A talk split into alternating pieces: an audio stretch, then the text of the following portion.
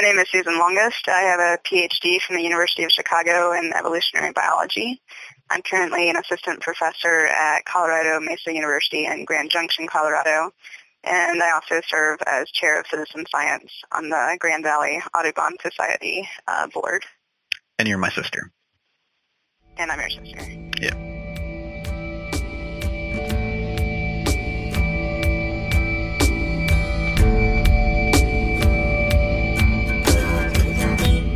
Welcome to Various Things. My name is Gary Lama. Today's episode is a very special one for me because the subject of our conversation is my sister, Susan Longest. She is currently a assistant professor at Colorado Mesa University, uh, dealing with biology and evolutionary biology. In addition to this, she likes to travel the world and take pictures of things. Um, her interest for biology and evolutionary biology in particular is beyond anything I've ever encountered in anyone else. She truly has a passion for the subject. And uh, listening to her um, explain some of this stuff to us today is uh, has, has, been uh, quite a treat for me, and I, ho- I hope you'll enjoy it. Um, due to the length of these episodes, we've split them into four parts. Uh, this will be part one. I hope you enjoy listening to it. Um, so evolutionary biology. You went to school for that, yeah? Yep. Where did you go? Well, let's see. I went to Cornell University for undergrad, and I majored in biology with a concentration in neurobiology and behavior.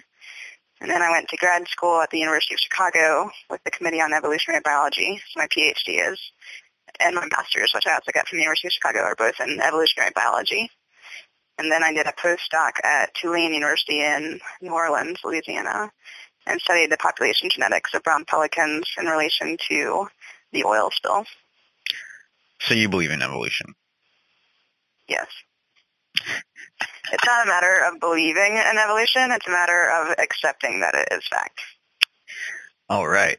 Um, so explain to me what is evolutionary biology?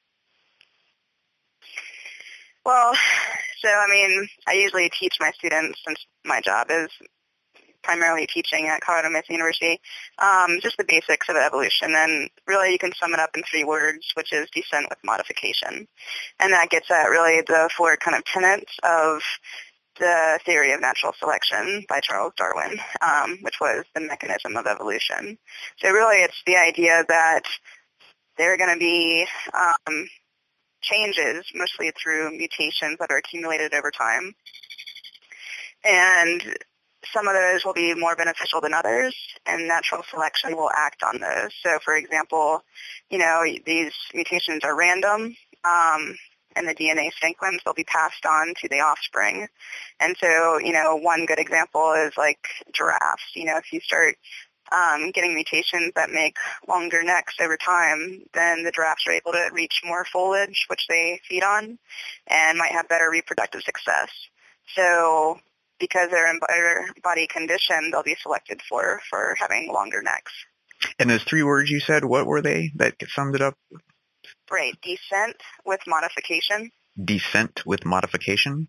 Yeah. That gets at the idea that, um, you know, it's changes at the genetic level and they're passed on through time to offspring. So it's not the, the case that this happens, you know, with one, within one generation or anything like that. It's over long periods of time. But, you know, if you Google things like evolution in action, that's kind of terminology for species that are showing um, evolution within our lifetimes that we can actually see it. So species like fruit flies that actually have, you know, um, very short generations, and so they can produce many, um, you know, offspring and generations in a short period of time, and so it can basically speed up the process of evolution. Versus if you take, you know, humans, one generation is, you know, a couple decades there, so that's probably not the best choice if you're looking to see evolution in action.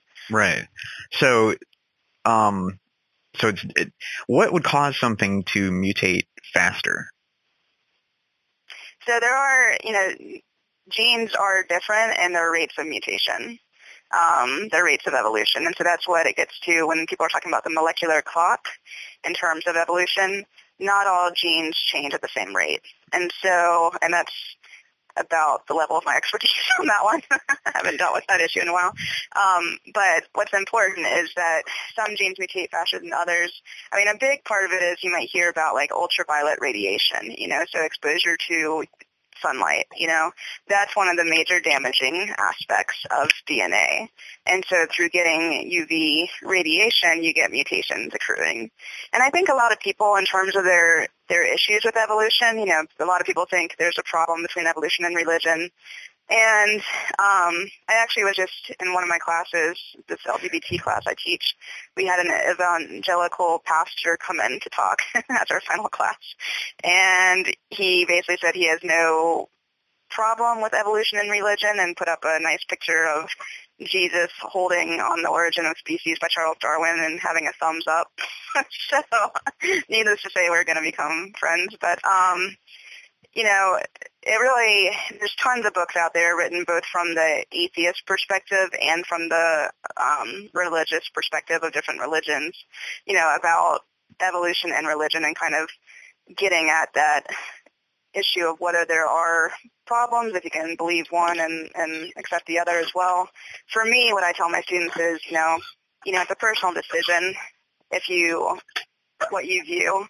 And, you know, I don't really care what they believe in terms of like religion. What I care about is that they understand what evolution actually is, especially okay. since it's going to be on their final exam. and, you know, and I was like, you know, even if you disagree with something, I always think it's better to understand what it's actually saying so you know what you're disagreeing with rather than just saying, you know, being afraid of it or, you know, not wanting to learn what it actually is about. So why do you think that there has been this um, this kind of polarization in terms of religion being anti-evolution or creationist, um, and uh, being kind of sold to Sunni people maybe more um, at a louder voice than, than these um, accepting uh, viewpoints that you're talking about? Well, yeah, that's an interesting question. And again, that gets into what I typically try to avoid. I mean, coming from a background where I studied non-human primates, and people would always ask about like evolution of primates and did we come from, you know, monkeys and things like that. And I did my best to always avoid that question unless I was stuck on a plane with somebody, mm-hmm. and just try to, um, you know, just avoid conflict with that. But in the end, my view is that it deals with the beginnings with mm-hmm. creation. Okay. You know, um, and I think there's different ways to rectify that. You know, you might ignore how we actually started, mm-hmm. or I mean, for evolution, we're really looking at the change that are accumulating, you know, from these forms that we already have. You know, that you have one primordial form, in, in Darwin's words, and then there's accumulations of these modifications, and that people, these organisms adapt differently. You know, that's why you get for example, one of the best known examples is Darwin's finches on the Galapagos and how they accumulated all these changes and were able to fill these different environmental niches so that, you know, although they're all birds with beaks, they could have stronger beaks to go for stronger seeds, smaller beaks to go for smaller seeds. So they avoided competition with one another so that they could go for different types of food, up to the point of like the woodpecker finch, which actually uses a stick as a tool to get grubs out of a tree. It's pretty awesome. What's a um, woodpecker finch? That's one of Darwin's finch. finches. Did you say finch? Yeah. Okay. Finch, yeah.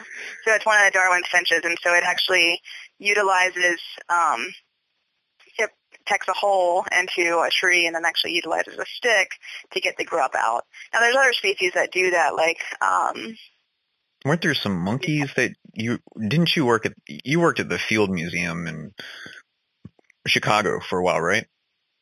Well, I took classes there and worked with people that worked there. I was at the University of Chicago campus, but okay. they're all and and those those are monkeys, right? Uh, no. So you're thinking of the Lincoln Park Zoo, actually, which is basically across the road. And those, okay, and, and they're tool using? Yeah, those are chimps, though, which would be great apes, not monkeys, Gary. Okay. I don't know my species. Yeah, this is again, the one lesson I try to teach you, if you know nothing else from me, it's that a chimp is an ape, but not a monkey. um, I confess. but yeah, so you know, Elizabeth Lonsdorf was one of my committee members for my PhD, and she studied termite fishing in chimps. And so, for example, you know, that was what Jane Goodall discovered that made us redefine man, because we defined man as um, being able to use tools and make Mhm. tools, and then you know, and Louis Leakey had a strong hand in getting Jane Goodall out there, just like Dian Fossey with the gorillas and Biruté Galdikas with the orangutans, and um, in the very beginnings of primatology. And so then many years later, Elizabeth Lonsdorf looked at sex differences in termite fishing and found that the females would watch their moms do the termite fishing. They would use the same length of sticks to put them into the termite mounds and, you know, remove the same types of leaves and things like that and have the same exact strategy that their mom utilized. And then they'd pull out the termites and eat them the same way. Meanwhile, the males, the sons, were just goofing around, doing rough and tumble play, but that's what they're supposed to do, you know, because you get a lot of warfare and conflict in chimpanzees, and the males are dominant. So the Mhm. females are more kind of like the gatherers and things like that, and the males are out there leading the group. But when she submitted, you know, started publishing, the the media were leading stories that read, you know, females are smarter than males. And she actually started getting hate mail from people that didn't even read the article to see what she was actually saying because uh, they just didn't like the title. Yeah, well, I, mean, I guess that's a kind of gross generaliza- generalization of the research. Um, you know, the thing that gets me about the evolution and and kind of God debate is, you know, if you believe that God created human beings, well, we we sure weren't manufacturing cell phones when we Mhm. were created hmm and we learned how to make more adaptive tools. So I, you know, like I, I to me, it, it's almost like it, it seems accepting of the the fact that humans have de- have definitely evolved in their uh, um, expertise with things and in their technological capacities, but for some reason it doesn't grant those same um, abilities to other species, or it kind of ignores that.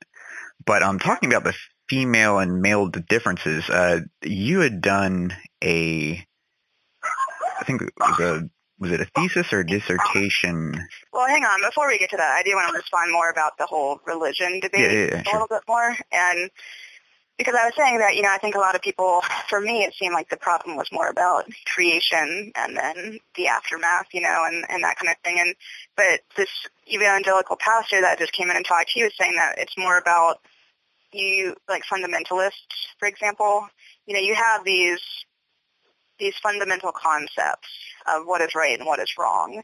And this goes back to the scripture in the Bible, you know, and as more information comes out about how the Bible was written, um, and how there's kind of copying and maybe uh, different interpretations and different writings as well of the same thing, um, that basically they're kind of scrambling to hold on to something, you know, and so as you lose each piece of the puzzle, you're basically grasping on, you know, to hold on to something, you know, and so it becomes a, fact that they can be less adaptable because they're basically losing these tenants that they structure their entire lives around, you know, and so I think that's a big part of it. And, you know, we were spe- specifically talking about acceptance of um, gay people and that kind of thing and how that fits into the scripture, but it's just, you know, I think some people are less open to to accepting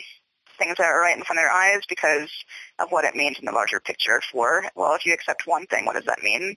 You have to accept everything, Well, right? yeah, it- Instead of your tenants, so.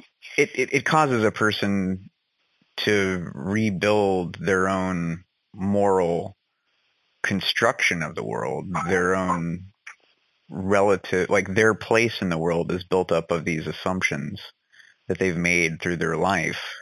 And, uh, you know, it's like a sweater thread. If you start to pull it, the whole sweater can come undone and then you have to rebuild yourself. And, and to do that is, is ultimately to have a personality crisis, which could drive a person towards self-destruction. So it, I understand Right. that the reluctance for people to to um, get into that because I think it's actually something that we're like biologically kind of predisposed to try and avoid doing. You know, like if you look at the way the human mind works about how when we're angry we kind of shut down our reasoning abilities and this kind of thing. Mhm. Um, I think we're actually kind of programmed to kind of self-persevere with a certain stubbornness, maybe, um, and a reluctance to Some more than understand. others. Yeah, it's right. Yeah, you know, maybe to persevere because at the end of the day, it doesn't really matter what we think. It matters that we acquire food and hmm protect our flock and you know whatever. Um, Yeah. So I can definitely see that. So you mentioned kind of accepting tool use and new technologies and innovations in people, but I think you know that's still a bit different than what people have a problem with in terms of evolution. You know, like when I teach evolution and zoology class to biology majors or to non-majors in intro biology, they don't have a problem with seeing mutations at the genetic level and Mhm. realizing that how sickle cell anemia came to be and Mm, how that might be advantageous, for example. mhm, Um, and so we talk about evolution every single day. I just don't use the term evolution. We talk about changes at the DNA level mhm, and modifications and how that's passed on to the offspring. When I get to the evolution subject at the very end of the course, that's when a few people get a little prickly, and it's gotten a lot better. You know, we're in a fairly conservative town, um, but nonetheless, um, you know, that's when I kind of make my spiel about what I care about them knowing about evolution. But you know, I, I always talk to them. I was like, you know, you might get a little prickly when you hear evolution, that term, or just get a little uncomfortable if that's kind of where you're coming from with your background or you just haven't been exposed to it. But what you don't realize is we've talked about it every single day. You know, every little changes, and it's really not those changes at the genetic level that people have a problem accepting. That's pretty obvious and easy to understand and to accept. It's when you talk about, okay, new organisms forming, so macroevolution versus microevolution. Okay. But all these changes at the DNA level lead to the new species formation, you know, and so it's not that organisms can use tools. I think most people, when they see a crow in Japan dropping a nut at a crosswalk and then using stoplights to stop traffic so it can go get the nut um, seed that the tires just ran over from the car, most people aren't up in arms about evolution and how it's not factual. I hope not, at least. You know, they think, oh, that's cute. Look how smart the crow is, or something like that. Um, but it's more kind of getting like to those Darwin finches where you're talking about these accumulations where one species can, over many generations, change into other forms. You know, so from one kind of ancestor, you get modifications leading to different strategies to fill those ecological niches. And So in these- some people's perspectives, I think it's more that they're basically changing within themselves. You know, like the beak might be getting longer over generations or the giraffe's neck might be getting longer and that's a little bit harder, I think, to wrap your brain around Mhm. than humans inventing self, you know? But you mean easier to wrap your. Oh, okay, okay. Um, so if I'm understanding this correctly, for a macroevolution to occur, it's really just a series of microevolutions that all of a sudden now there's a Exactly. kind of a marker that we could say, hey, this thing's now, you know, fully working with tools, Mhm. whereas before it kind of was just swinging sticks around. Right, exactly. And and you have to, you know, the biggest kind of explanation for how we get new species, well, we define species as, you know, organisms that aren't able to reproduce successfully. They either cannot reproduce because their genitalia don't work together. They're in different kind of time zones, nocturnal versus diurnal, different seasonality for breeding, things like that. Those are different types of reproductive isolation. Or if they actually do mate, they produce sterile um, hybrids. And so that's how, that's the biological species concept. There's many ways to define species. That's the most practical. There's a lot of problems with it because it doesn't apply to every species. Mhm. Um, but that's how we define species. If they can't interbreed successfully, then they're separate species.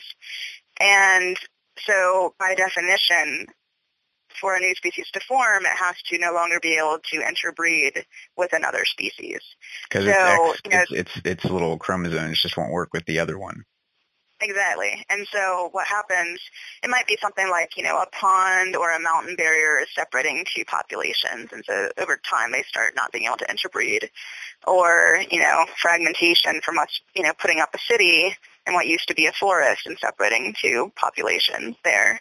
Um, or it can be within, you know, without a geographical barrier. That's called sympatric speciation. And that's more easily understood in terms of plants where you'll get modifications with the number of chromosomes accidentally occasionally, and then they stop being able to, um, you know, mate with uh, plants that had the original number of chromosomes. Mm. But even in, in like, there's examples of killer whales, um, where there are some that are residents that stay in the area and there's others that are migratory. So even though that they can come in the same area during breeding, they end up having different vocalizations and they don't interbreed at all. There's also cichlid fish in um, Africa, like Tanganyika and Tanzania, and there's tons of these different species in, in the same lake. And so theoretically they could interbreed, but they get behavioral differences um, that basically keep them from, from interbreeding. And that concludes part one of our interview with Susan Longest. Part two is to follow. All of our episodes are available at variousthings.org. This interview was recorded on March 16th, 2014.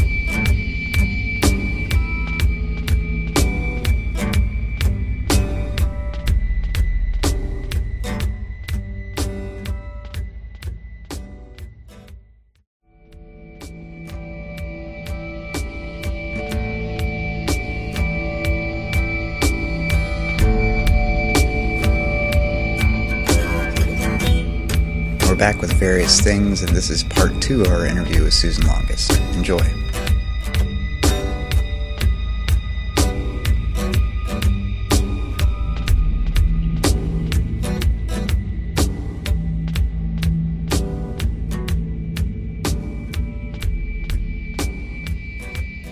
So within a species, would like say a sparrow from 2014 be the same as a sparrow from let's say 1640? No. I mean, so generally, it, yes. I mean, if you look at museum collections, you're going to be able to recognize a sparrow. But what you might see is new forms. The sparrows coming out, and part of that is dealing with issues of climate change, which is my main focus now. Mm. Um, you know, that's quite a few, several hundred years there that they're dealing with adaptations, not only in terms of other competitors within their communities, um, also in terms of when they're migrating, if they are migratory, um, for the breeding grounds. So it might not necessarily be anatomical or morphological that they look different, but in terms of when they breed or um, who they breed with, that might be different. So what you're saying essentially, let me see if I understand this everything's always changing. Yeah. Everything's always evolving, and when it evolves to a point where the chromosomes can't mesh with the chromosomes of the previous creature that it might have been in the same family as, then it becomes a different species. hmm Generally, okay. that's what I'm saying. Yeah, okay. I mean, you know, there's that that quote. I always forget who says it, but the only constant thing in this world is change, yeah. and that's incredibly true. And I was trying to think when you asked me to do this interview with all like our warning of it, what would I say? And I was thinking of opening with that quote, but um, you know, because I usually apply that to my personal life, but really it's um, defining of my entire professional life. You know, and what, and what was that quote again? Uh, the only constant thing in this world is change. All right. It was someone old and smart, probably Socrates or Aristotle or Gandhi. I've heard I've heard that before. Uh, it, yeah, it's true. It's very easy to. Well, you know, I mean, I think I think almost, you know, maybe even it, it's better for human beings to maybe not notice the change. Um, I mean, for our lives and our daily livelihood, I think it might be really distracting if we could notice all of the things changing around us. Or maybe well, we do. and that's... it's hard to see it. I mean, like, imagine, you know, if you have a child with you and it's growing a little taller each day, you're not noticing those subtle changes, but someone who only sees them, you know, once a year sees them a few inches taller each year and can't believe it right? Yeah, it so when it's gradual drastic. changes in front of you, yeah, it's a lot easier to kind of accept and just, and that's the whole thing with climate change actually is, you know, it's not a hard thing to adapt to gradual change. The problem with climate change is it is so incredibly rapid that that's why we're really at risk of losing between, you know, 25 to 30 percent of all organisms on Earth are the predictions because not many species can adapt as rapidly as they need to for climate change. So climate change is real. Yeah. Are you sure? As sure as I am of evolution, which Okay. is very sure. Because I, I I I was talking to somebody that- that was um friends with a um a scientist, and, and they had said to me that the Earth has generally gone through you know warming and cooling periods, Mhm. and um apparently the science scientist said that like there's actually I mean, as far as he was concerned, it's kind of hard to prove that it's not just a cooling or a warming period. So, how how does science deal with that um, to show that it's not just an overall global trend, but rather some kind of agitation from um, society itself? Right. Well, I mean, if you look at predictions in terms of when um, industrialization increased in humans, for example, you know, from that point on, in terms of the pollution and the um, uh, car- carbon fluorocarbons, the CFCs, you know, going into the atmosphere, Mhm. which is really what's deteriorating the ozone. You know, it's it's definitely very much because of humans. You know, there might be an overall trend. I mean, there is, you know, annual um, fluctuation all the time Right. in terms of water, in terms of temperature, and that kind of thing. Um, but what's happening is it's when you look at the graphs, there's this straight shot up, you know, beyond anything that we've ever known in terms of the rate of temperature increases, um, the rate of fluctuations going on, and so if that is part of an overall long-term cycle, what we're looking at is mass extinction, I think. You know, like In how many years? there's a, oh, I have not, I mean, not within our lifetimes, you know. Most predictions go out to like 2050 or 2150 or something like that, you know, and, um, but if you're expecting within like, by 2050, I think it is, the predictions are losing 20 to 30 percent of all plants and animals on Earth because they're less adaptable.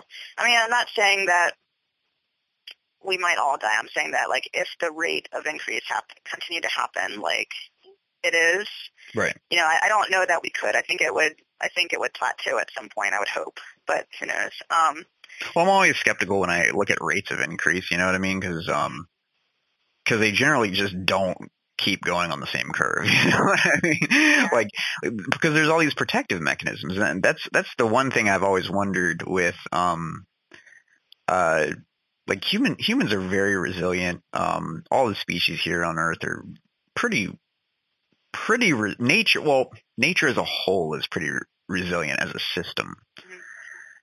Do you think there's anything that you know, almost like going, like, do you think nature could go into a kind of survival mode and protect itself and stop that, um, stop the dynamics it's been presenting to us in its current state to, um, alleviate these, uh, things that are causing, uh, global warming?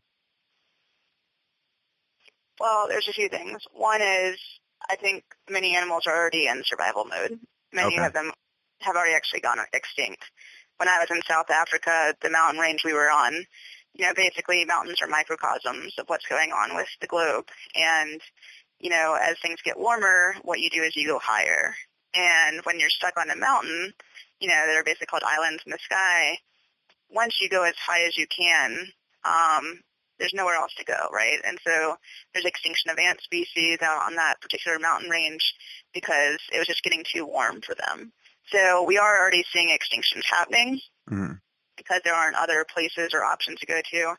Um, I think what you're asking is about abiotic factors because abiotic factors are basically the non living factors. So Yeah. um, water, temperature, that kind of thing, not the organisms within nature. Yeah, more right? like atmospheric makeup and um, right. weather and this this kind of stuff. Yeah, I don't know. I mean, I'm definitely not an expert on that. You know, I deal more with the animal side of it. Right. I would, I would, it would be nice to think that there would be some kind of um, reset button or pause button once you get to a certain point. That, but as it is, I haven't heard anything that says that our ozone can stop being deteriorated by F, by CFCs. Well, I'm, I, I, I, I wouldn't think it would be actually be a nice thing. We'd probably not like it very much because it might involve like, I don't know, uh, some weird hurricane system thing that just kills everybody, or you know, almost the way the, the same way a body would uh, try to purge uh, an infection out of it. You know, it's not a Yeah. not a nice um, process. It might be painful. what you're saying. Yeah, you Yeah. know. Um, well, uh, so, so, Well, hang on. I think I think a more hopeful thing is that you know one thing that I'm very interested in is who's going to survive, who's going to survive the climate change, for example. And what we see is that the generalists, meaning those species that can adapt fairly easily, mhm. um, What's are going to survive much. Well, hang on. They're going to Yeah. survive much better than specialists. So, for an example, that ant I was just talking about, you know, it, it basically needs a particular habitat. It needs a particular temperature range. And so as it keeps kind of migrating north on the mountain or higher on the on the mountain rather to stay within its its boundaries of what it needs to sustain life, it runs out of options. Whereas species that can shift to different diets, they can shift to different habitats, they can shift within temperature ranges, they're going to have a lot better chance. So one big example is, um, for example, birds. So there's a type of bird called the golden-winged warbler and the blue-winged warbler. And the blue-winged warbler is basically um, kind of like the Midwest to the eastern U.S. Mhm. and, you know, more in the south up to um, kind of just below New York in that area. That was its natural range. With climate change increasing, it started moving northward, as many birds have, uh, as many organisms have for their migration. And so it's actually going more northward, which is the golden-winged warbler's range. And so what's happening is, and this is in many species, you're seeing species that were separate. So they were separate species. They weren't interbreeding. They're now in these locations that are the same, the same habitats, and they can interbreed. And so they're actually hybridizing. And some of them actually are producing um, viable offspring, meaning they're not sterile, which is the typical view of separate species, right? If they're able to produce a hybrid, it would be sterile, and that's how we know they're separate species. Um, and so you get things like the Brewster's warbler and Lawrence's warbler, which are different types of hybrids that are actually viable. Mhm. Um, Lawrence's warbler is much rarer, and but what's happening though is you know the golden winged warbler's um, habitat is decreasing. The blue winged warbler is moving northward due to its own problems of vegetation shifting northward, and it's out competing the golden winged warbler. So between mating with the golden winged warbler and producing these hybrids, um, and then out competing the golden winged warbler, basically the golden winged warbler might be um, going extinct. You know, the population has definitely gone through a drastic decline to the point that it's actually a citizen science project at Cornell Lab of Ornithology to map it across the United States, see what's Wow. going on. Yeah. And so that's the same kind of thing. You know, like we have polar bears and grizzly bears. They used to be quite separate in their ranges, and now we're getting things called pizzlies or grolars because it's polar bears mating with grizzly bears because they're actually starting to get within each other's ranges. Wow. And I asked my students, you know, is this something that we should stop? I mean, should we try to keep individuals from mating that weren't supposed to mate, right, in terms of what we've known? And they're like, well, it's nature. I mean, even though it's because of human man-made changes, right, this problem that we're dealing with, um, at least to the level that we're dealing with it, there might be some natural cycles, of course, going on, but definitely, you know, um, urbanization by humans, habitat loss, and then um, all the pollution we put into this atmosphere, you know, we've definitely I guess, any problem. And and so they said, you know, I mean, it's definitely an ethical question, but most of them were for, you know, this is what's going to happen. This is how they're dealing with nature, you know, and we just have to see what happens. So. Wow, that's that's amazing. So let me um let me ask you um you mentioned that you teach some um LBGTQ LGBT, yeah, Q. Yeah. Um, classes. So, um, why do you do that? Um, definitely not for pay, that's for sure. no, I mean, like, what's your what's your what's your personal interest in that? Are you trying to help me? Is that what you're asking? For? Well, I mean, if you if you if you, if you want to. I don't care. Um, well, yeah, obviously, I'm not the straightest person in the tool shed, but no, um, yeah. So I am bi and and very much um, towards the female side of that. You know, mm-hmm. like almost gay, but still hold on to the bi title. But um, yeah, and so for me, especially being in a fairly conservative town, you know, there's there's glimpses of Democrats and liberals in here, which is nice. But um, for us, it was it was actually a response to some hate crimes that had happened with some students about two years ago. Mm-hmm. Um, it was off campus. It was at a bar, but two male athletes um, beat up two lesbians that were a couple, and to the point that they were, you know, in a hospital dealing with uh, potential brain damage. And um, there really wasn't much action by the university, by the administration to deal with that. Yeah. And so some professors in the sociology department and the social behavioral sciences, you know, put together an anti-violence campaign and event, and actually the administration came and tried to shut it down. Um, and I think their excuse was that, you know, the trial was still ongoing and they didn't want details being said that might affect the trial, but really, you know, from the standpoint of the professors and the campus community, you know, this was a horrific event that had happened and you need to talk about how to stop violence before things get out of hand and that this won't be tolerated, you know?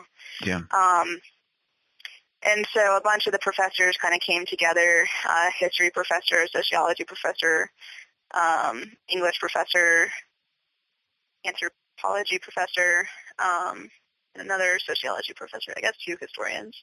And I found out about it through um, a student of mine and, you know, wanted to join and so I was a biologist. And so I talked about, it was very interesting, it's very interdisciplinary and one aspect, one of those aspects is defining your own terms, you know, because we all talk about things differently using our own disciplines terminology. But for me, I talked about um, how prevalent is same-sex sexual behavior, which is basically just homosexual activity, uh, in animals, but we don't mm-hmm. call them homosexuals. We call them the same-sex sexual behavior, you know. So that's an example of the different terminology. And, you know, most people can think of, like, the two male penguins that had a long-lasting bond and things like that, but it's actually quite prevalent um, in the animal kingdom. And I think you know, for me, when people talk about, you know, homosexuality is a sin, you know, it's it's against nature. It's like one of the first questions is, well, do animals do it? And they do. You know, there's lots of different um, kind of varieties, if you want to say that, of sexual behavior, you know, from female female to bisexual macaques, mm-hmm. sort of type of monkey, um, you know, to long-term pair bonds between uh, same-sex individuals. And, you know, so it's really interesting. There's a book called Biological Exuberance published that really looked at this question um, in detail. And it was actually used in a legal dispute in Texas. Um, and so it was a really great example of the animals, which never really have a voice actually coming to the defense of humans and homosexual behavior in humans. And so this law in Texas to um, basically ban homosexuality was overturned because it showed that this is, is natural. It happens in animals. And I love that example. Um, Yeah, and for amazing. me, I had worked, yeah, I had worked with a woman named Alice Dreger, who um, is probably one of the most amazing people I have ever met. But she's at the intersection of um, history and biology and anatomy, and she has this TED talk called "Is Anatomy Destiny?" And she's she's an expert on intersex. She wrote her PhD thesis on hermaphrodites, which became a book, Hermaphrodites. Um, and now we call those people intersex. She's also worked with conjoined twins and dwarfism, basically anomalies of what we think of as the normal body type, right? Mhm.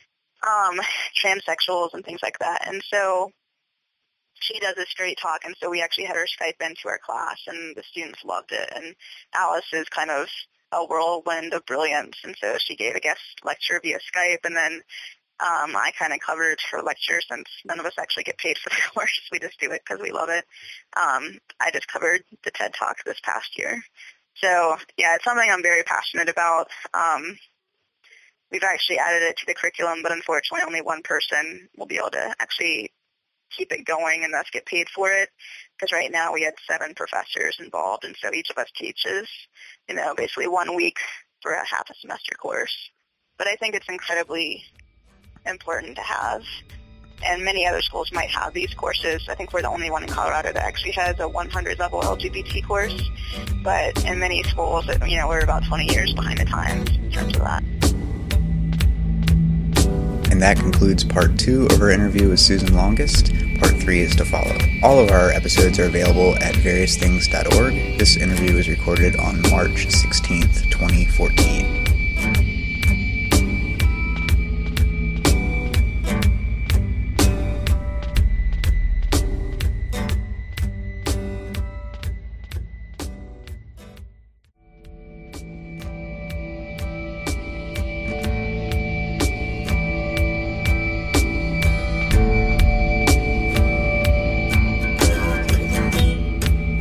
Things. This is part three of our interview with Susan Longest. Enjoy.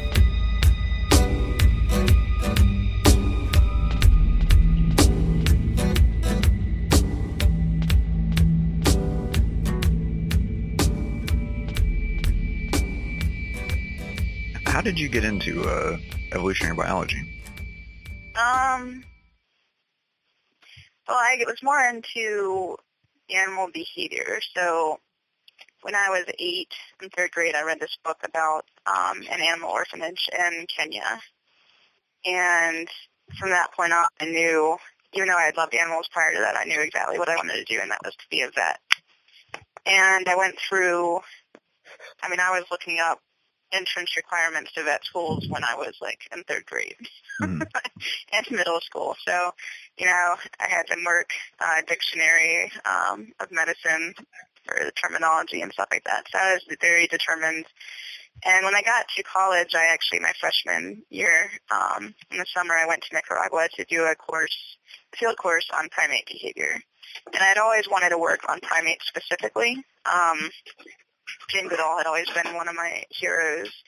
And in college, I started getting these experiences. I would work in the vet school at Cornell, and then I also do, um, you know, research on behavior. And I got very torn between whether I wanted to be a vet or actually work in the field with primates.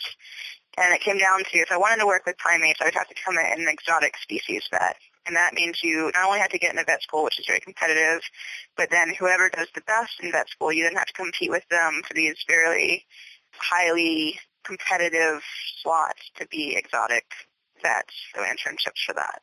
And I just didn't know if that would actually happen, you know, and I also got to the point that I didn't want to cut open an animal. I didn't want to do surgeries. I definitely didn't want to do the dog and cat vet that I had on, you know, worked for um, most of my high school career. And you know, I thought, well, if I go the grad school route, I can really study their behavior and why they do the things they do, and that's what I was really interested in. And also, you know, I can get in the field with primates probably within the next couple of years, and that was true. So I ended up still applying to Cornell Vet School, but I applied to everything else was uh, grad programs. And I ended up going to the University of Chicago to work with um, an advisor who was in, was split between a committee on human development and a committee on evolutionary biology. And so I applied to both um, because the human development was easier to get into, and the evolutionary biology committee was pretty much the elite people got into. Mm-hmm.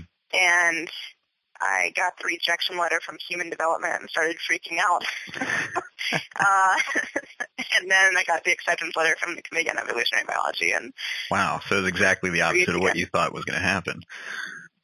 Well, no, I mean, I hoped I would get in the Committee on Evolutionary Biology, but I definitely didn't expect rejection from human development. But I think the reason why was because he was advocating for me for both, and so when I got in evolutionary biology, they gave the slot in human development to someone else. Oh, okay. So, yeah, um, or I hope that's what I'm going to tell myself anyway. But um, so yeah, so it was more that I was studying animal behavior, and specifically to work with him, I ended up switching from him as an advisor. He stayed on my committee, but I worked with someone else who actually had been at Cornell with me when I did this animal behavior club I had started. I had her as a guest speaker, and she ended up, she was a postdoc then at Cornell. She got a tenure track position at University of Chicago a year before I interviewed there. And so it's just a pretty amazing coincidence. Um, and yeah, so, you know, I always tell people, because people see evolutionary biologists, and I think they get nervous or intimidated. Mm-hmm.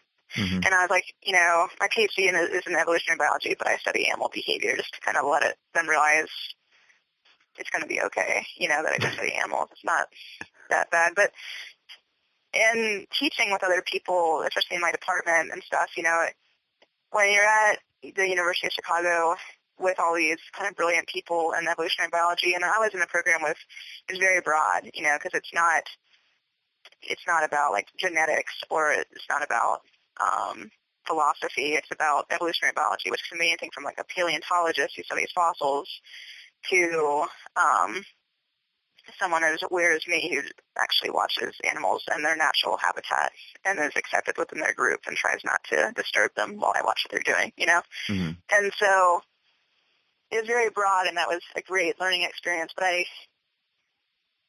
I didn't get that not everybody had that experience, you know, and so as I've been on many search committees in my current department, you know, for anyone to have really a background in evolutionary biology Mm. is pretty huge. And so, unfortunately, we have to cover many core classes and often don't get to teach our specialties.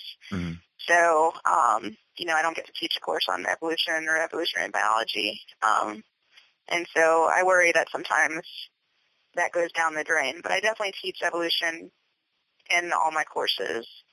And it's just like going home in a way. You know, like that's that's your focus. That's what your whole background is in. So it's nice sometimes to realize, okay, this is actually a specialty of mine. Not everybody has this. And unfortunately, not everybody thinks of the world that way because I think every biologist should realize that everything relates to evolution. Mm. You can frame every course within evolution. Yeah. Well, because everything's changing.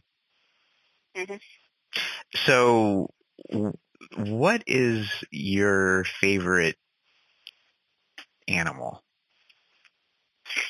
Or your favorite species? I, I won't just. Uh, well, it's definitely an animal. I'm not too big on plants. Um, I don't know. Because I'm teaching ornithology, everybody keeps asking me, like, what's your favorite bird? And I think I have a lot of respect for all the animals I've worked with. You know, I adore ring-tailed lemurs. hmm Um, but in terms of birds, I I love Gambel's quail, which we have around here, and I love roseate spoonbills, which I interacted with a bit when I studied pelicans in Louisiana. Um, And So what is it that you like about them so much? for roseate spoonbills, they get their name because they have a bill shaped like a spoon coming out of their face, and I saw a picture of a nest of chicks. And basically, they were cross-eyed, looking at this spoon thing coming out of their face, and I was, I just burst out laughing. It was the most adorable thing ever. and um, so I actually have a skull and parts of the um, bill from uh, field work. I had found some on this island I was working on, and so I show that to my students and things like that. But you know, and I have remnants of pelicans as well. So um, for me, it was that the Gambel's quail are just so interesting. You know, they they basically are just little land birds, and then if they they hate being near you, especially if you're trying to take a picture of them, and so then they'll just like dart off and fly 20 feet, and you know they have this little plume coming out of their head, and they have this vocalization that's like, oh, and so it just sounds like a kid in a bush somewhere, and then you realize it's a Gambel's quail. But um, wow. yeah, and then I don't know. I mean, being in South Africa, um, there is definitely a bit of magic and I don't know, being majestic in terms of like the elephants there, and um, for me, I've always loved giraffes growing up, so getting to see them and zebras. So Wow. Tell me about that study you did at, at Cornell about the um about the feeding. Yeah, Um, well, so it was my honors thesis as an undergrad, and I was looking at this thing called secondary begging in Mhm. tree swallows. So with David Winkler, who studied tree swallows for decades, um, and basically it's the idea that in some birds, the the chicks actually will beg in the absence of parents. That's why it's called secondary begging and not primary begging Okay. because usually they're begging for food when the parents are there. And so one question was, are they just thinking the parents there? Are they hearing like the wind and thinking it's the parent that just came into the nest box and they're begging? And there is a lot of evidence in some of the other species that actually do this. Not all bird species do this, but um, that it actually wasn't the wind, you know, that it wasn't ambient noise or anything like that. And so then it becomes an idea of is this sibling communication? Are they actually communicating with each other in the nest to say, hey, I'm more hungry? um, I'm going to beg first, you know, when the parent comes back. So that's what I was really looking at. I, I basically built this double-decker nest box protocol kind of thing, suspended a video camera from the second floor, if you want to call it that, and just over top of the nest and recorded the nest throughout the season. Um, and tree swallows have a fairly short developmental time before they fledge the nest. Then I watched it on my VCR when we still had those and recorded, you know, at kind of split second speed who is the first to beg, and there's a series of kind of postural communication that I was scoring them on. And in the end, I probably should have published that and still haven't done it. It's one of many things in my back pocket, but uh, it didn't seem to be the case that it was accidental. It did seem like there was some some evidence that it might have been sibling communication, but um, I had about three hypotheses going on, and one was not supported. Two were, I don't remember the details too much. I mean, definitely needed further studying. And then your your doctoral thesis was the female dominance in lemurs, is it? Yeah. Okay. Yeah. And and what what was that essentially? So, um, in most mammals, males are dominant to females, Mhm. except for the majority of lemurs. So not all lemurs are female dominant, but most are. And what that means is that all females can elicit submissive behavior from all males. Because in male dominant species, you might have one kind of female that's more dominant than some of the really low-ranking males. But what we mean by female dominant species is that every single female is dominant to every single male, even if it's the top-ranking male. So females and males have separate hierarchies, but all females are dominant to the males. So it's quite rare in mammals and awesome, um, but I usually study the anomalies in terms of what we know so that we can better understand kind of the normal or what we think is normal. Um, so I was looking more at the development of female dominance, so I was studying infants through their development and up to kind of the juvenile period. I was collecting fecal samples to look at their um, testosterone levels to Mhm. see if, you know, it was the case that females that are more dominant have higher testosterone, which is related to aggression, and also their corticosterone levels, so their um, stress hormones. So is it the case that it goes both ways in animals, but sometimes it's the dominant individuals that have more stress because they're basically trying to reinforce their dominance and not lose it to a mutiny. Whereas in other species, it's the lower ranking, the subordinate individuals that are higher stress because they're constantly getting kind of beat around and pushed around and, you know, um, last last access to food and things like that. So that's what I was looking at. And I also looked at kind of social networks and the females, the adult females, to determine there's a thing called targeted aggression when one or more females were basically target and beat up on another female.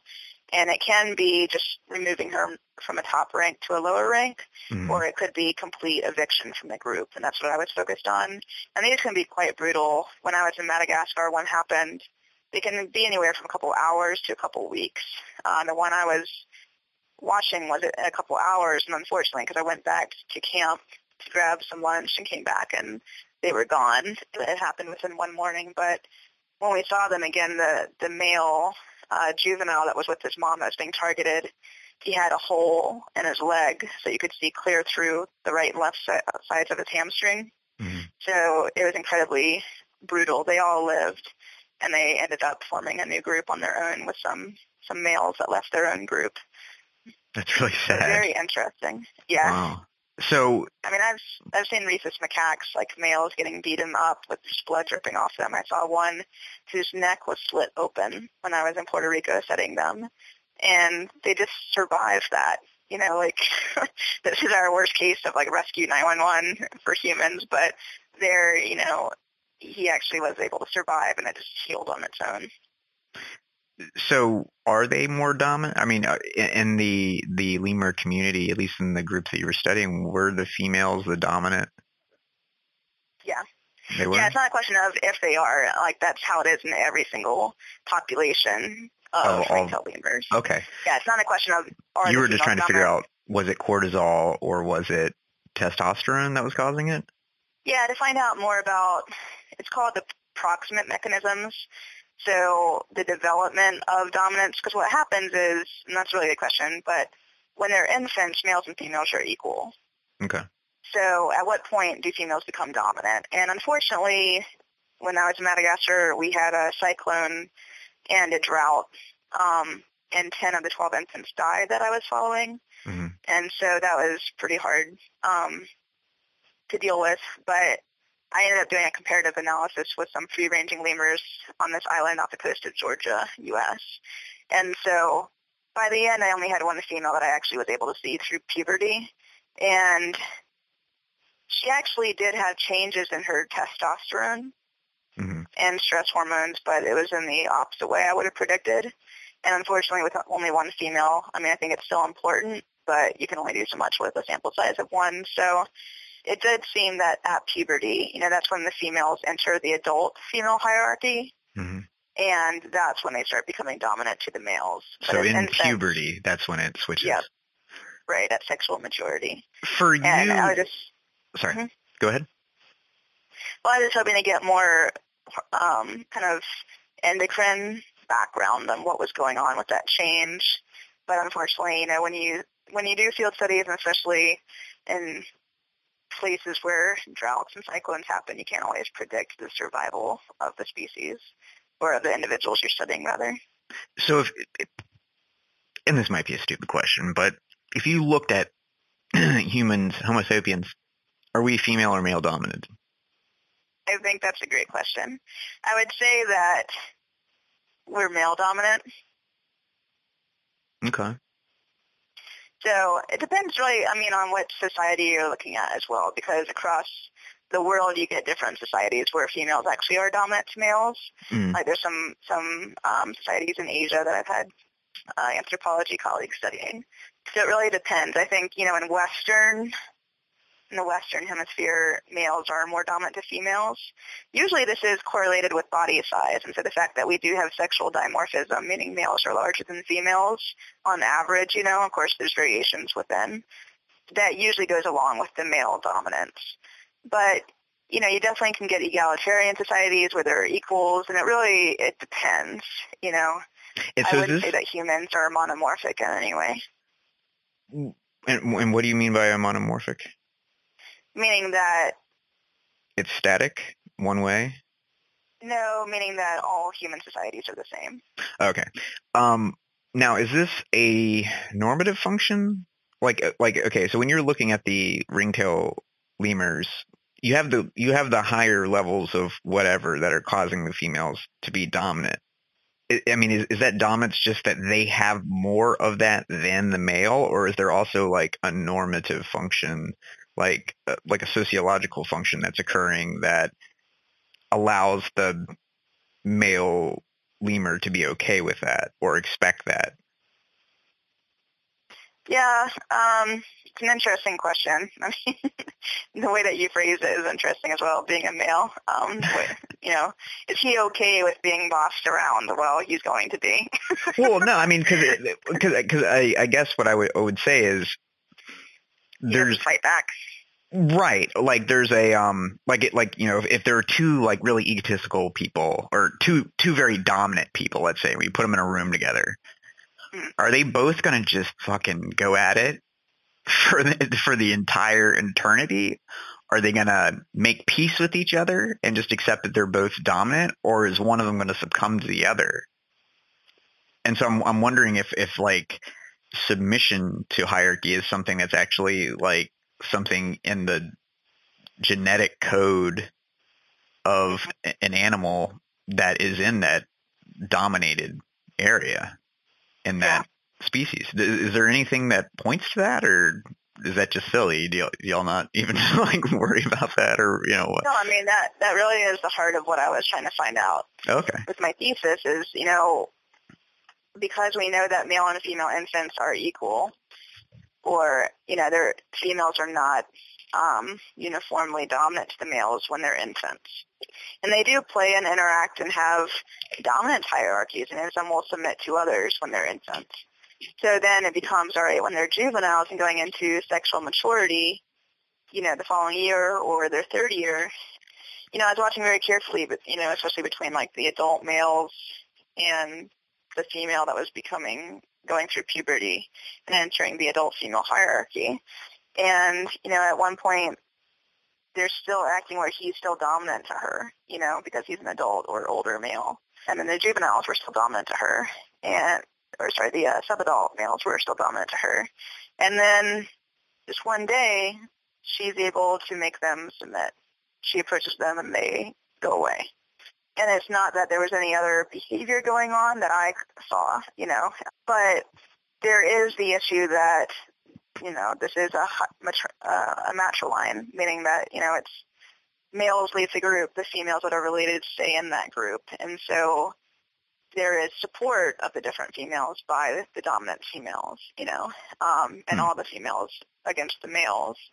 So that's why I really want to look at the hormonal switch is what's happening there. And so, you know, hormones really are important. And, you know, think about it in terms of like depression. You know, people who've never suffered from depression don't understand what a chemical imbalance really is about, you know, but anyone who has gone from not taking their antidepressants and dealing with a chemical imbalance to taking the antidepressants and being feeling more normal, you can see the night and day that happens, you know Yeah. In terms of your emotions, your behaviors, and all that. And so I think it's a good point that you made that, you know, if it is the case that the females have on average higher testosterone than the males, the less testosterone you have on average, you know, the less aggressive you will be. And of course that's reinforced with the cultural and societal um, aspects as well. So, but I think it really comes down to sex, you know, because basically the males, you know, it, it comes down to female choice. The females have to actually choose to have sex with the males. And so, you know, they're going to submit during most of the year during the breeding season. They'll start trying to wave their tails and look really sexy to the females. And occasionally the females will cuff them, which means basically bitch slap them. Um, What? and males have a specific, yeah, that's what they do. Like, there's a little male, he'll be, he has a little anal scent gland and Oh, um, God. wrist scent glands, and so he rubs his tail through them, and he flicks his tail over his head to waft the, the scent at the female, and he makes a little um, submissive chitter is what it's called, a vocalization. And, you know, the female will just be lying on the tree branch, you know, just chilling out. She'll let him come a little closer, and finally she'll just turn and just cuff him, you know, with her hand on his face, and he'll scream and run away. But other times, you know, the female will walk out you know, when she's more receptive, and you'll see the male and her kind of go away from the group, and then she'll allow him to mount and things like that. So there are lots of hypotheses in terms of why female dominance occurs, you know, and in some cases it's the case that it might be a male-male competition strategy. It might be, um, you know, saving energy for the females or giving them the best food resources so that they'll be in better condition for um, reproduction and things like that. It's never really been proven.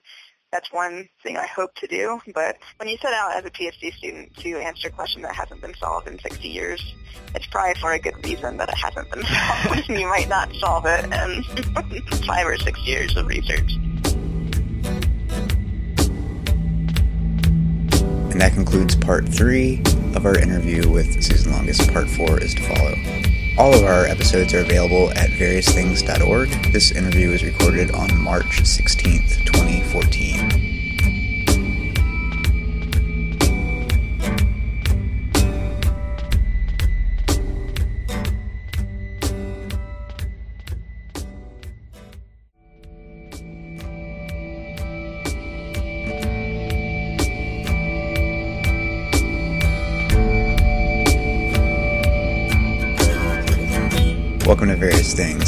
This is part four of our four part interview with Susan Longest, where we will wrap up this wonderful conversation we've been having with her. Enjoy.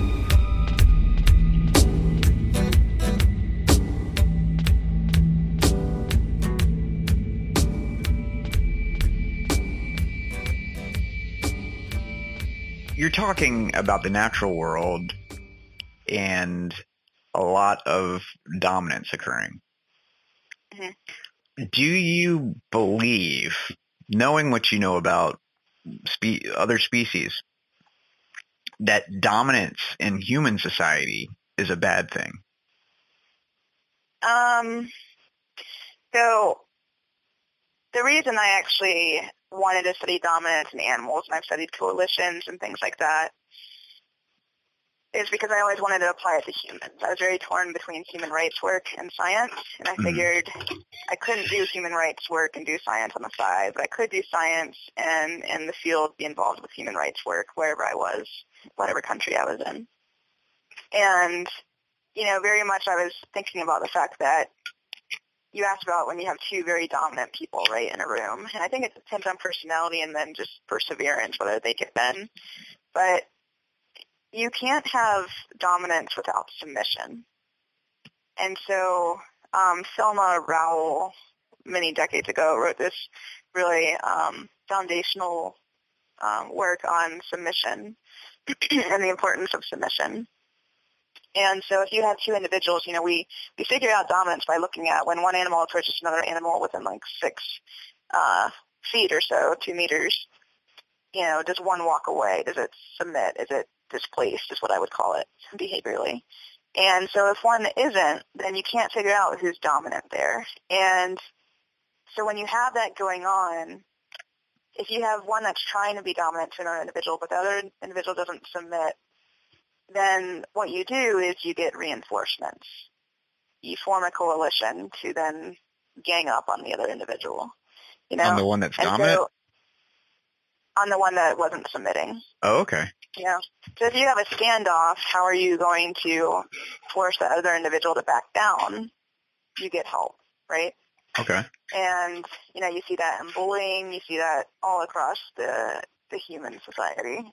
And it's sad. I mean, when I came back from Madagascar, sometimes I couldn't even watch Survivor because of the what goes on on that show. But anyway, so in terms of with humans, I'm actually starting an interdisciplinary course with a forensic anthropologist who worked on the mass graves in Bosnia and Iraq, and also with a social worker who teaches psychology as well. And it's on aggression. And so one is going to talk about the psychology of aggression. I'm going to talk about aggression and non-human primates hmm um, and coalitions and kind of warfare and stuff like that. And then we're going to talk about genocide and the anthropology of aggression, focusing on case studies in, in Bosnia and Rwanda. So we're just starting this course up, and hopefully the administration will let us teach it in the near future. But I don't think it's possible to avoid dominance. And I don't know that we would want to. You know, if you look at revolutions and uprisings, you know, one of my favorite books is Animal Farm, and that's a satire on Russian politics. And so the problem is that, and what happened in Animal Farm is you have humans kind of bossing around the animals, right? They're in control. And then the animals take over.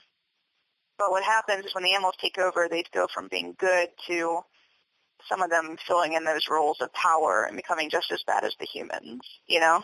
Mm, yeah. And so I think when you have that kind of opportunity to have those power roles, sometimes they can be used for good, you know, leading revolutions, leading movements for equality and human rights. But there's always some people that are going to use them for evil. Because one of the things that I see a lot in the like the activist community is people taking a clear view of dominant behavior and trying to um, like like in, in, in situations where people have privilege and this kind of thing, like maybe they're a white male or you know, um, yeah, that's pretty much the pyramid of privilege, the top of the pyramid of privilege right there. So, in, in this society, and, and, trying to alleviate that dominance. Mm-hmm. So I'm thinking about this question. Like whenever I hear about a dominant behavior, I, I kind of think of the word asshole. You know, so when you're like talking about like the dominant lemur, I'm like the asshole lemur. You know what I mean? Like that's that's where my mind goes. Like I've I've I've come to think that dominance is a it's a kind of a barbaric thing that we do because of evolution, because we've done it for so long. But since we have things like writing and philosophy, because we've evolved as a species to be able to have these things and be able to question our actions and our behaviors and how they affect others sociologically or you know psycholo- psychologically and sociologically. And um, and we can ask like questions that go beyond our immediate survival and immediate procreation that we can start to you know like think of things like hmm maybe I shouldn't eat animals to live or hmm maybe I shouldn't um, respond with violence to people that are attacking me and so I, I I've looked at the reluctance to use force and and violence as a reluctance also to to engage in dominance, to kind of engage more in um, symmetrical relationships of power with people.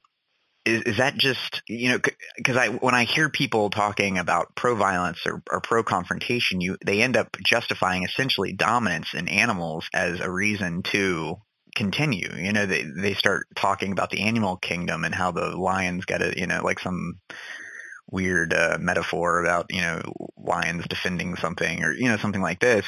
I mean, how do you view that? Do you think that that becoming more egalitarian, engaging more in symmetrical uh, or sympathetic um, sharing of power in um, social situations is, is that is that anti-evolutionary or is is is that um, is that actually evolutionary behavior? Yeah, I would think it's adaptive, meaning that it is it is something that could evolve. I mean, for example, think about bonobos. You know, these are pygmy chimpanzees. Many people, you know, you might not be able to tell the difference between a bonobo and um, a chimp, and they're most closely related. You'd call those sister species um, of the primates. And in chimps, you know, they have books like Chimpanzee Warfare written or Chimpanzee Politics. And, you know, you have chimps leading coalitions to chase down um, colobus monkeys and beat them with a stick and eat them, or even to beat up other chimps. But then you get food sharing and stuff like that too. Um, very male dominant society. Then you get bonobos or bonobos, however you want to pronounce it, and those are more females ruling and females use sex for everything. Is there an argument? Let's have sex. Uh, you know, if you just want to have sex, let's have sex then too. you want to massage, let's have sex. And what's interesting is, it, you know, it's basically the most peaceful example in the primate world compared to the most violent society.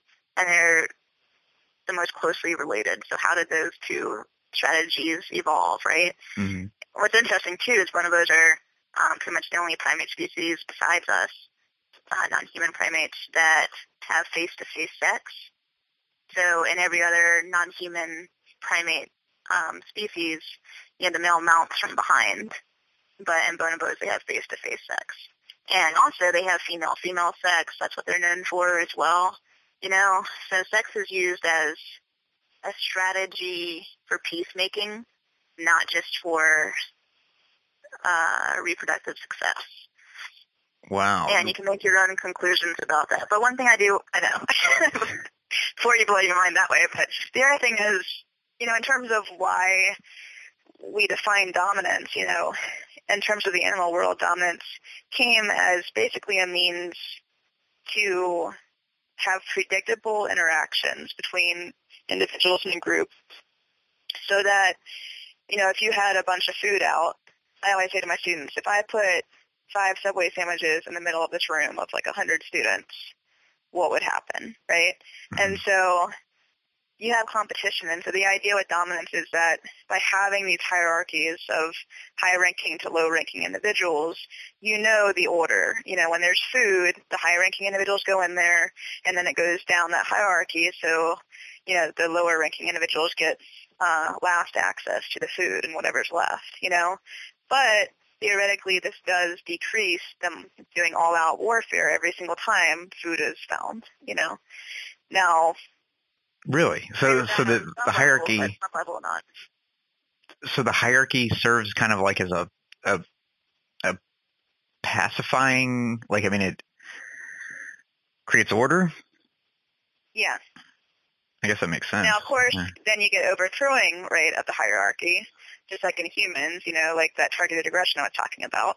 Um, and that's where you need coalitions to remove a female from her power in the Ringtail lemur world. But you know, but it does make sense. I mean, if if whether it's in the provision society where it's a captive society, there people are putting food out there for them, or they find a tree of mangoes, or you know, a cache of seeds, or something like that, then if you're all there and you're all equal, then you know, it's just like all competing for sports tickets. You know, people are going to get really pissed off. you know, there's no like hierarchy of thing. But if you're all given like a number first pick and that kind of thing, you know, all right, well, I don't get a chance till my number comes up, and you might still be pissed about it, but you're not hopefully going to make a fight about it.